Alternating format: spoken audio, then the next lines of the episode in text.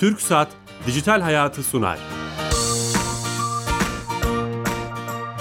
Herkese merhaba, ben Bilal Eren. Teknoloji, internet ve sosyal medyanın daha geniş anlamda dijitalleşmenin hayatlarımızı etkilerini konu edindiğimiz dijital kültür programımız, dijital hayat programımıza hoş geldiniz. Her hafta yeni bir konuyla, yeni bir konukla her cuma saat 15 15.30'da TRT İstanbul Harbi stüdyolarından sizlerle beraberiz.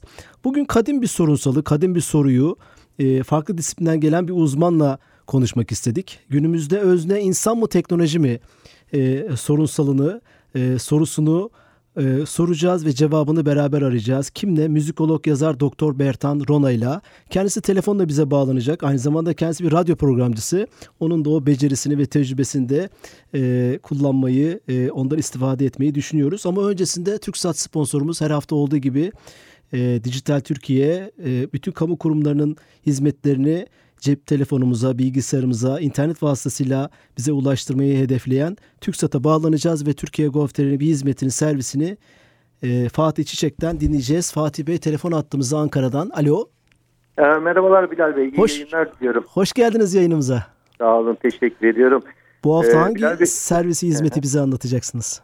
E, bu hafta dün açmış olduğumuz bir hizmetten bahsetmek istiyorum. Diyanet İşleri Başkanlığı ile yaptığımız çalışma sonucunda ilk defa bu sene hac kura sorgulama sonuçlarını E-Devlet kapısına taşıdık. E, ee, 2 milyon 280 bin vatandaşımız bu sene hacca gitmek için başvuruda bulundular. Bu başvurulardan 85 bin kişi e, kazandı ve onların sorgulaması E-Devlet kapısından yapılabilmekte. Bunun için E-Devlet kapısı şifresi olması ve kimlik doğrulama yapması yeterli. Konu hizmeti tıkladıkları zaman kaçıncı sırada olduklarını, kazanıp kazanmadıklarını ve e, başvuru bilgilerini görebilecekler. Pazartesi itibariyle de bu kazanan e, vatandaşlarımızın e, nihai başvuruları alınacak. O hizmette yine kimlik doğrulama olarak entegrasyon başlatılacak.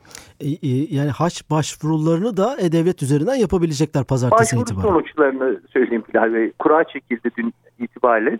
Doğru. Ee, kazanıp kazanmadıklarını E-Devlet kapısından başka yerde sorgulayamıyorlar. Önceden birkaç kanaldan sorgulanabiliyordu e, güvenlik sebebiyle kimlik doğrulama sonucunda e, herkes kendi sonucunu görebilecek. Hı hı hı. Başvuru yapabilecek mi devlet üzerinden? Şu an için e, başvuru yapamıyorlar. Bir sonraki sene inşallah amacımız Diyanet İşleri Başkanı'na bu hizmeti de entegre etmek. Umarım. Çok harika. Çok teşekkür ederiz. Ben teşekkür ediyorum. İyi yayınlar diliyorum. Sağ olun. Teşekkürler. Evet TürkSat'a bağlandık ve e, yeni bir hizmeti bizimle paylaştı. Yeni katılan dinleyicilerimiz var aramıza muhtemelen. E, tekrar etmekte fayda var. Müzikolog yazar Doktor Bertan Rona telefon attığımızda olacak ve kadim bir soruyu sorunsalı günümüzde özne insan mı teknoloji mi sorusunu soracağız. E, telefon attığımızda Bertan Bey, Bey var. Bertan Bey. Merhabalar efendim. Hoş geldiniz yayınımıza. Hoş bulduk Bilal Bey. Sizi yolda mı yakaladık acaba? yolda değilim ama kısmen yolda sayılabilir. Öyle Harika. Ee, sesiniz çok iyi geliyor. Umarım o, o telefon şeyini bozmayız ve e, güzel bir yayın gerçekleştiririz. Ee, İnşallah. Te- tekrar hoş geldiniz. Evet bu bu soru çok e, e, şey, kadim bir soru olarak nitelendiriyorum ben. Son yıllarda teknolojik araçların, gereçlerin, uygulamaların, servislerin, hizmetlerin siyasetten ekonomiye, toplumsal yaşamdan çocuk ebeveyn ilişkilerine kadar e, dominant olduğunu görüyoruz. Hatta belirleyici olduğunu görüyoruz. Bilmiyorum bu yorumuma katılır mısınız? E, şüphesiz o çok açık bir biçimde ortada olan bir gerçek. Buna katılmamak pek mümkün değil açıkçası. Hı hı. Peki bu e, bu soruyu da gö- e, e, bu e, soru doğru bir soru olur mu o zaman? Özne kim? İnsan mı teknoloji mi? Aynı görüşteysek. E, şimdi e, öncelikle ben nazik davetiniz için çok teşekkür ederek başlayayım ve bütün değerli dinleyicilerimizde hürmet ve muhabbetle selamlayayım. Beni dinleme nezaketi gösterecekleri için de hepsine çok teşekkür edeyim. Şeref verdiniz. Ee, e, bir mukabele efendim. Şimdi burada kanımca asıl önem taşıyan kelime ya da kavram e, belirleyicilik. Yani teknolojinin belirleyici olması. Şimdi biz belirleyicilikten acaba ne anlıyoruz? E, tarih boyunca teknoloji dediğimiz olgu yani bir toplumun üretici gücü her zaman o toplumun hatta genel tarihin akışına yön vermiş. Bu bir gerçek. E, bütün bunların da ötesinde ilginçtir felsefenin gelişimi bile büyük oranda bilimin ilerlemesine bağlı olmuş. Şimdi esas konuya gelmeden burada küçücük e, bir gönderme yapayım. Mesela e, hem idealist felsefe hem de materyalist felsefe her büyük bilimsel, teknolojik buluştan sonra yeni bir pozisyon almak durumunda hissetmiştir kendini tarih boyunca. E, diyelim ki bilim işte nötrino adı verilen bazı parçacıkların kütlesiz olabileceklerini değerlendirdiyse o gün itibariyle idealist felsefe bunda mekan içinde işte yer kaplamayan ruhun bir ispatını görmüş. Ona göre bir pozisyon almış. Yani bilim ve teknoloji geçmişte toplumsal yaşamı hem altyapı hem de üst yapı bakımından doğrudan yönlendirmiştir. Bu günümüze has bir olgu değil. Bir kere bunu ortaya koyalım.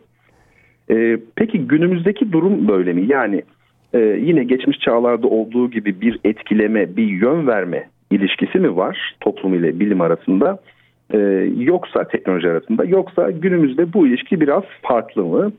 Ee, benim kanaatim odur ki oldukça farklı. Burada ünlü bir söz geldi aklıma. Şöyle bilimin gelişmesinde, teknolojinin gelişmesinde insanın ihtiyaçları onlarca üniversitenin çalışmasından daha belirleyicidir. Söz bu. Şimdi ne demek bu? Ee, aslında hani o meşhur e, malum haliniz buluşlar ihtiyaçlardan doğar evet. önermesinin bir başka ifadesi aslında bu Bilal Bey. Ee, ancak işte bütün mesele de burada düğümleniyor. İnsanın ihtiyaçları ama hangi ihtiyaçları? Bir başka deyişle bu ihtiyaçları kim belirliyor? Gerçekten insanın kendisi mi? Yoksa bu konuda insanı manipüle eden bir sistem mi var? Burası önemli. Ee, Erich Fromm e, önemli bir tabi yazar. E, zannediyorum Özgürlükten Kaçış adlı kitabında şöyle demiş. Sürekli düşünce özgürlüğünden söz ediliyor ama çağımızda insanların düşüncelerinin gerçekten kendilerine ait olup olmadığından söz eden yokmuş. Doğru. Ee, ilginç bir cümle. İşte insanın ihtiyaçları ama hangi ihtiyaçları ya da o ihtiyaçları kim belirliyor demiştim. Hani gerçekten insanın kendisi mi belirliyor diye. Ben deniz bugün dünya genelinde teknolojik üretim ile bunun halka arz edilişi arasındaki makasın kırılacak derecede açıldığını adeta birbirinden koptuğunu görüyorum. Ee, burada e, bir yandan ilerlemek isteyen ama bir yandan da piyasaya tabii bir meta olarak tabiri caizse gıdım gıdım arz edilmek durumunda olan bir teknoloji var bizim elimizde. Ez cümle e, son yıllarda teknolojik uygulama, araç ve servislerin siyasetten toplumsal yaşama, e, sizin de belirttiğiniz gibi ekonomiden çocuk ebeveyn ilişkilerine kadar hemen hemen her alandaki belirleyiciliği bir sorun hem de çok büyük bir sorun. Fakat bunun nedeni tarih boyunca insan toplumlarının yaşamını her zaman belirlemiş olan teknolojinin kendisinde değil bana kalırsa onun halka bir meta olarak arz edilmesindedir şeklinde düşünüyorum. Bir başka deyişle söyleyecek olursak bugün toplum hayatını belirleyen bana kalırsa teknoloji değil onun bir çeşit karikatürüdür diyebiliriz. Hmm, ilginç bir yorum oldu. Bir şey soracağım. Aslında cümlenin evet. içinde geçirdiniz. Bu makas e, evet. bizim şimdi üretilen teknolojik servisler, uygulamalar hayatımıza sunulan belki bir meta olarak söylediğiniz gibi e, bunlar bizim ihtiyaçlarımızdan değil şirketlerin veya bunları piyasaya sunan e, kişilerin, örgütlerin işte çok uluslu şirketlerin faydasına mı makas onların lehine mi açılıyor? Oradaki şeyiniz ne sizce? E, şimdi burada e, kullanım e, değeri ile dolaşım değeri arasındaki farkın belirleyici olduğunu düşünüyorum. Yani günümüzde e, sistemde piyasaya arz edilmiş olan herhangi bir e, ürün e, kullanım değeri bakımından mı aslında önem kazanıyor yoksa e, değişim değeri açısından mı önem kazanıyor? E, bunun ayırdığını çok çok iyi yapmak lazım. Şimdi bizler e, mesela bir şöyle düşünelim. Bundan yaklaşık 20 yıl öncesine gitseydik ben hatırlıyorum 25-30 yıl öncesine hatta daha da gidelim 40 yıl diyelim. Tamam. E, bizim babalarımızın bir şeyi vardı mendili olurdu. Pantolonlarının arka cebine koydukları sık sık yıkanan, temizlenen evet, evet. bir beyaz mendilleri olurdu.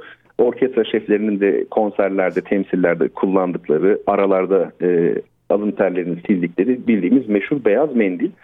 E, bugün bu mendil artık yok. Onun yerine hepimiz kağıt mendil kullanıyoruz ama aslında kağıt mendil biz kullandıkça onun sağlığa zararlı olan tarafları bir tarafa bir yana e, sürekli bir e, ödeme yapmak durumundasınız ve o dolaşımın içinde olmuş oluyorsunuz sürekli.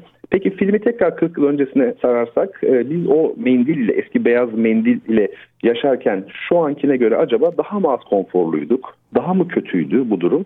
Bana kalırsa değildi. Burada işte günümüz insanının, modern insanın kullan at kültürü çerçevesinde cebinde bir kağıt mendil e, taşıması ya da bu şekilde bir imajinasyonun oluşturulması tamamen sistemin e, kendi ihtiyaçları tarafından belirlenmiş bir hadisedir ve bu insana da bir ihtiyaç olarak tanımlanmış e, ve giydirilmiştir. Bu tabii e, böyle olmalıydı ya da olmamalıydı soruları burada biraz kadük kalıyor. Çünkü bazı şeylerin e, hani tabiatın doğal akışında mecrasında gittiğini biliyoruz. Burada biz bir sorgulamadan ziyade ön planda durum tespiti yapmak durumundayız. Ben de o kapsamda e, söylüyorum. Yani aslında bu, bu makas bu. Bu sohbetin e, ana şeyi teknoloji karşıtlığı değil. E, neden bu hayatımızda bunlar var? İsyan Tabii. edelim, işte hayatımızdan çıkaralım değil. E, sorgulamaya Asla. çalışıyoruz.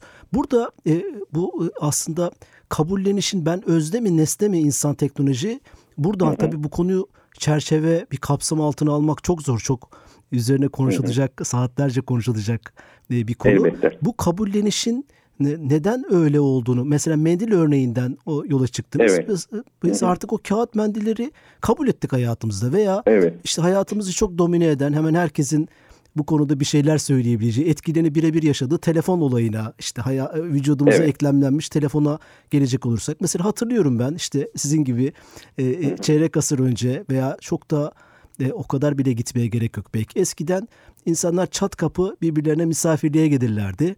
E, hiç telefon açmadan.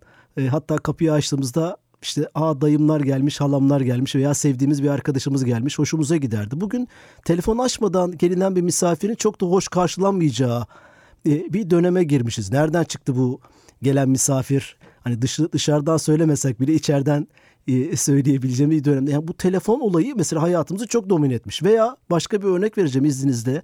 E, e, navigasyon cihazlarına olan imanımız, e, ona karşı tu- tutkuyla bağlanışımız yani bir yerden bir yere gelirken bize gönderilen e, adres sorgul adres e, e, e, yol çizmemize sebep olan uygulamalardaki kırmızı yere asla girmeyişimiz. Yani bunu Evet. sorgulayalım anlamında söylemiyorum ama ne kadar kabul etmişiz bu cihazları, servisleri, e, bu bu kabullenme dominantlığını sormak istiyorum. Yani bu bizi nesne mi yaptı, teknolojiyi özne mi yaptı? Buradan acaba e, sorsak soruyu.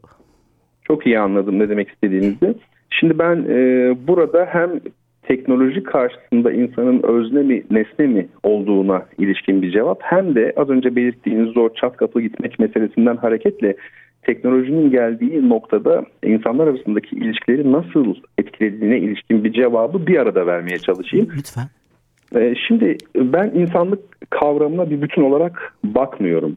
Ee, ne demek bu? Şimdi toplumsal organizasyon içinde maddi zenginliği üreten araçlarla olan ilişkisine ve buna bağlı olarak da toplumda tuttuğu yere göre, bu yeri tutuş biçimine göre insanlar aslında birbirinden çok farklı pozisyondalar. Mesela bir Amerikan petrol ya da silah şirketinin sahibiyle işte efendim Hindistan'da, Çin'de işte günde 12 saat çalışan bir e, çocuk işçiyi aynı kavram yani insan kavramının içine koyup değerlendiriyoruz.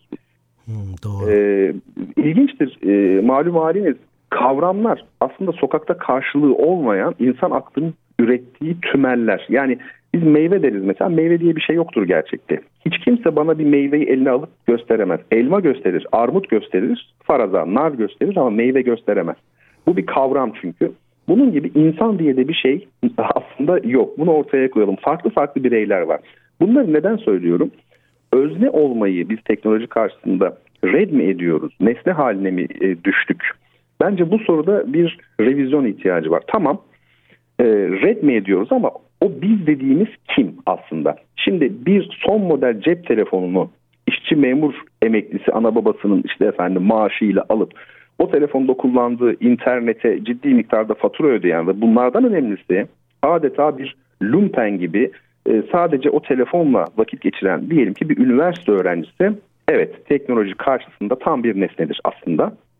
Ama piyasadaki meta olarak e, Neden öyle? Piyasadaki telefona meta olarak para ödüyor. Hem de bilgi informatik ayrımından işte iletişim sorunlarına kadar, yabancılaşmadan kanaatler toplumunun geçirgenliğine kadar ciddi anlamda bir dominasyona çoğu kere farkında olmadan uğruyor. Şimdi burada çarpıcı bir örnek vereyim ben. Lütfen. Eskiden e, Bilal Bey yine malum haliniz e, televizyonlar 20 yılda bir değişirdi. Arabalar neredeyse ömürlük olurdu otomobiller. E, otomobiller ben hatırlıyorum bizim çocukluğumuzda ev gibiydi. İçinde böyle direksiyonda orada halı olurdu falan böyle. Özenle bakardı babalarımız. E, şüphesiz çünkü o bizimle olacaktı. Ailenin bir ferdi gibiydi. 20 yıl boyunca 30 yıl boyunca değişmezdi. Şimdi ev eşyasının ve işte otomobilin diyelim bu kadar hızlı ve sık değiştiği bir ortamda günümüz bireyinin o evdeki eşyaya ve o evdeki ilişkilere dair bir gerçeklik algısı kal- kalmamış oluyor. Bu e, bu hastalıktan muzdarip olanlardan özür dilemek kaydıyla bir felsefi kategori olarak söyleyeceğim. Bir şizofreniyi beraberinde getiriyor. Bu tam bir yabancılaşmadır, tam bir bilinç yarılmasıdır. Çünkü siz e, çok kısa zaman içerisinde sürekli olarak değişeceğini bildiğiniz hiçbir eşyayla gerçek anlamda bir ilişki geliştiremezsiniz. Ne acıdır ki bu bırakın eşyayı insan ilişkilerinde dahi söz konusu. Yani bu e, arkadaşların tartışıp ayrılmasına, eşlerin boşanmasına kadar gidebilecek bir süreç. Bunu belirttikten sonra şöyle tamamlayayım bu soruya olan cevabımı. E, nasıl ki bir üniversite öğrencisinin az önce saydığım şekilde teknoloji karşısındaki konumu başkaysa yani tam bir nesne konumundaysa diyelim ki üst düzey bir şirket yöneticisinin, bir CEO'nun veya yine diyelim ki bir devlet adamının teknolojiyle ilişkisi bence tamamen farklı. E, bu insanlar ise teknoloji karşısında nesne değil, onu bizzat kullanan ve kullandırtan birer özne durumundalar. Benim kanaatim kabaca bu yönde. Evet, e, izninizle sizi tekrar anons etmek istiyorum. Doktor Bertan Rona'yla e, çok kadim bir soruyu, bir sorunsalı e, insan mı, teknoloji mi özne günümüzde onu konuşmak istiyoruz. Programı konuşuyoruz. Bu programın bu bölümünde, e, ikinci bölümünde diyelim. Bununla ilgili neler yapabiliriz? Hani sorunu ortaya koyuyoruz veya bununla ilgili karşımıza gelen problemleri. E, hı hı. Neler yapabiliriz'i konuşmak için e, hı hı. ikinci bölümü aslında beklemek istedim. E, şimdi hı hı. Amerika'da bir tarikat var Amişler diye teknolojiyi reddeden bir evet. tarikat. Bayağı da büyük bir evet. mutlaka biliyorsunuzdur. E, mesela bu onların yaptığı bir çözüm mü e, öznelik nesnelik tartışmasında? Hı hı. Şimdi Bilal Bey müsaadeniz olursa ee, sizin bu sorunuza cevap vermeden evvel hazırlayıcı nitelikli olması ve yarım kalanı da tamamlaması bakımından tamam. e, birkaç şey daha söyleyeyim lütfen, hemen. Lütfen. E, şimdi teknolojinin toplumu yönlendirmesi aslında tarih boyunca hep söz konusu olmuş her zaman. Hı hı. E, günümüzdeki sorun ne öyleyse e, bunun meta üretimi olarak gerçekleşmesi ve bir de insanların ihtiyaçlarını belirlemede işte büyük bir manipülatif güç haline almış olması. Bunlar aslında biraz da herkesin ağzına sakız olmuş şeyler biliniyor, hep söyleniyor. Hı hı. Şimdi bir örnekle ben açıklamaya çalışayım daha yerli yerine oturacaktır. Şimdi insanoğlu bugüne kadar dört tane sosyoekonomik formasyon gördü. Bir tanesi ilkel komünel toplum, işte diğeri köleci toplum, üçüncüsü feodal toplum, dördüncüsü ise bildiğimiz üzere kapitalist toplum. E, şimdi biliyor musunuz bu e, sosyoekonomik formasyonların değişimi aslında hep teknolojik ilerleme ile ve bunun kullanımı ile ilgili olmuş. Çok kısa bir örnek. Çok eski bir çağa gidelim, çok eski bir döneme gidelim. Herhangi bir şekilde ok yok, bulunmamış yani ok icat edilmemiş. Diyelim ki büyük bir bizonu 15 erkek e, büyük bir mücadeleyle 7 saatte avlıyorlar. Bu 15 erkekten 8 tanesi ölüyor. Çünkü teknoloji çok sınırlı ellerindeki. Ancak birer işte taşla sopayla e, mücadele ediyorlar. Fakat bir gün ok bulunduğunda artık o bizonu yaklaşık 15-20 dakika içerisinde hiç kayıp vermeden öldürme imkanı olmuş. İşte o zaman insanoğlu ilk defa kendi tüketeceğinden fazlasını üretmiş. Çünkü daha önce ancak o bizon ucu ucuna karınlarını doyuruyormuş. Yani kenara koyacak hiçbir şey yok artı değer olarak. Şimdi artı değer ilk defa ok sayesinde üretilince bir müddet sonra oku kullananlar demişler ki bu oku ben kullanıyorum, ben yaptım, atan benim, bizonu da vuran benim.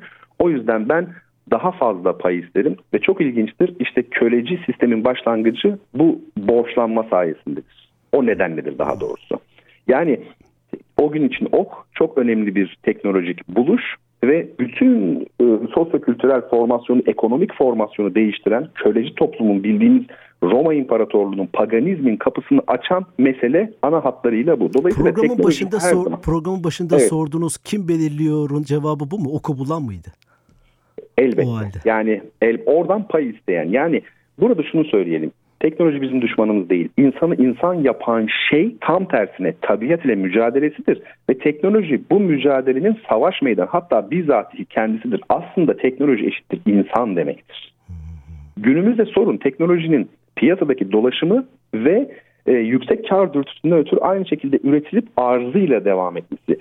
E, bu gerçekten de çok tehlikeli. İnsan az önce verdiğim o şizofreni örneği ne yazık ki bir kere daha söylüyorum bunu sadece bir felsefi e, içerik olarak kullandım. İnsanı kendi naturasından, fıtratından koparabilecek yerlere doğru gidiyor. Peki bu çok kötü bir mecra ve macera. Peki ne yapılabilir? Burada dahiyane bir fikrimin olmasını çok çok isterdim. çok iyi. Ee, evet, e, dahiyane bir fikrim yok. Ama şunu söyleyebilirim kısaca. Ee, sorunun çözümü, herhangi bir sorunun çözümü o sorunun parçası olduğu bütünün düzeltilmesiyle ilgili bana kalırsa. Yani eğitim sorunları asla sadece eğitimle ilgili değil. Bunu hep konuşuyoruz. Aynı şey hukuk, spor, sağlık, kültür her alanda geçerli. Bu noktada da teknoloji karşısında özne nesne olmamız sorunu bana kalırsa dünya genelinde üretimin planlanabilmesine burası çok önemli gerçek ihtiyaçlara binaen belirlenmesine değişim değerinden çok kullanım değerinin ön plana çıkmasına bağlı. İnsanlık asıl bunu başarabildiği vakit teknoloji karşısında bence nesne olmaktan kurtulabilecektir. O zaman Benim bu bireysel, bireysel bir sorun değil toplumsal veya insanlık sorunu haline gelmiş oluyor. Kesinlikle. Kesinlikle. Peki buna bu birlikteliği nasıl sağlayacağız? Yani e, ilk önce acaba bunda mutabık kalmak lazım. E, ortak paydada buluşmak lazım. Tek biraz önce verdiğimiz örneklerden bu kadar belirleyici olmaması lazım diye herkesin Elbette. mutabık olması lazım. Bunu nasıl sağlayacağız belki de? Elbette.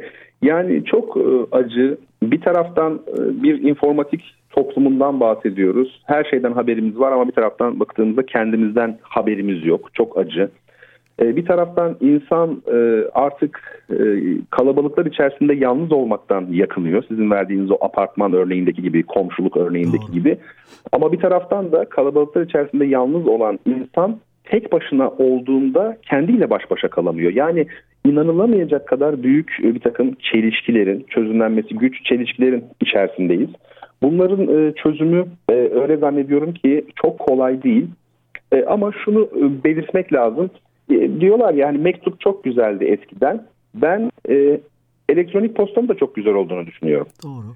Yani format çok önemli değil. Önemli olan içeriktir ve bir de dünya genelinde bu e, içeriği taşıyan teknolojik e, formatların planlanabilmesi ve özellikle aşırı kar güdüsünden kaynaklanan o serbest pazarın ihtiyaçlarının artık bilemiyorum ben ekonomist değilim ama belki bir planlı ekonomiyle kısmen de olsa e, dengelenebilmesi e, çok çok iyi olur diye düşünüyorum. Çünkü bugün siz bir firmaya e, kanser ilacı mı yoksa efendim kozmetik ürünü mü e, üretmek gerekir gibi bir yaklaşımla yaklaştığınız zaman e, serbest pazar ister istemez diyor ki istediğini üretebilir. Hangisi e, efendime söyleyeyim karlıysa onu üretsin. Şüphesiz öyle.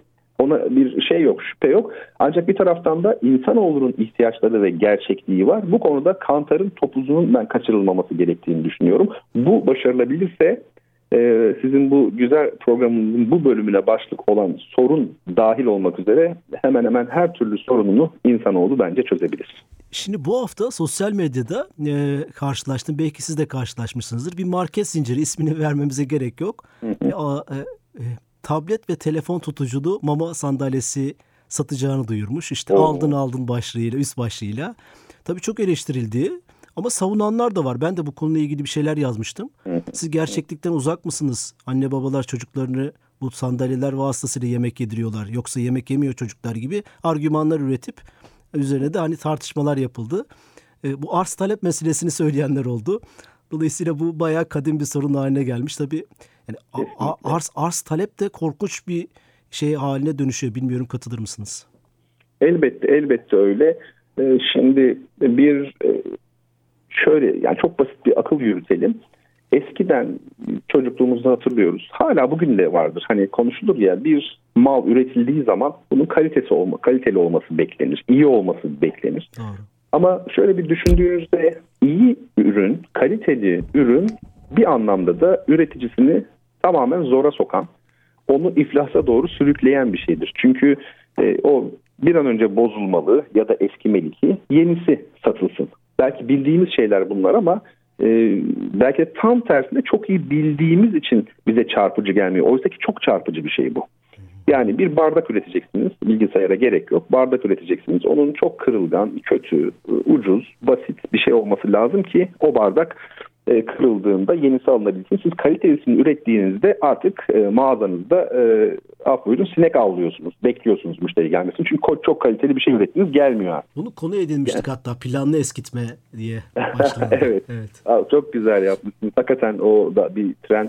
Yani e, bu kadar çarpıcı bir çelişkinin içinde yaşıyoruz ve bu çelişki tüketim değeriyle dolaşım değeri arasındaki farklılık işte benim e, az önce sizlere yanıt vermeye çalışırken ifade ettiğim olgu. Şimdi bunun dünya genelinde tamamen e, değişmesini hayal etmek en azından günümüz için imkansız. İmkansız. E, ve böyle bir şeye de gerek yok. Aslına bakarsanız gerek yok derken e, her çünkü sosyoekonomik formasyonun bir ömrü var. Bir ortaçağ bin yıl sürdü.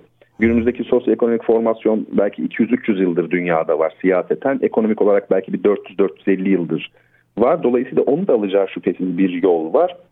Ancak hiç olmazsa belli bir denge gözetilebilse e, o zaman ben bu sorunların büyük oranda ortadan e, kalkabileceğini düşünüyorum. Umarım. Ee, evet. Süremizin sonuna geldik. Ee, ama evet. çok keyif aldım. Yani sizi stüdyomuzda da konuk etmek isteriz. Ee, İnşallah. Çok, çok konuşacak konu var e, bu çerçevede ama bir kapsamı oturttuk gibi bu sorunsal. En azından çözüm önerilerinden ziyade çelişkileri ortaya koyduk. Çelişkileri, evet. Çok çok teşekkür ederiz. Ee, Doktor Bertan Ron'a şeref verdiniz. Estağfurullah Şeref bana ait. Ben çok teşekkür ederim nazik e, davetiniz için. Sağ olunuz, var olunuz. Ben de sizi e, zamanınız olursa kendi programıma bir gün böyle karşılıklı e, konuk olarak almak isterim. Çok memnun oldum. Çok teşekkürler. E, iyi günler sağ diliyorum. Sağ olun. İyi günler diliyorum. Hoşçakalın. Evet, e, müzikolog, yazar, e, farklı disiplinden gelen bir uzmanla Doktor Bertan Rono ile kadim bir soruyu, sorunsalı, günümüzde özde insan mı teknoloji konusunu konuştuk. Daha doğrusu çelişkilerini ve kapsamını ortaya koyduk. Umarım faydalı olmuştur. Haftaya yeni konu ve konuklarla beraber olacağız. TRT Radyo 1'de her cuma saat 15.30'da. İyi hafta sonları, hoşçakalın.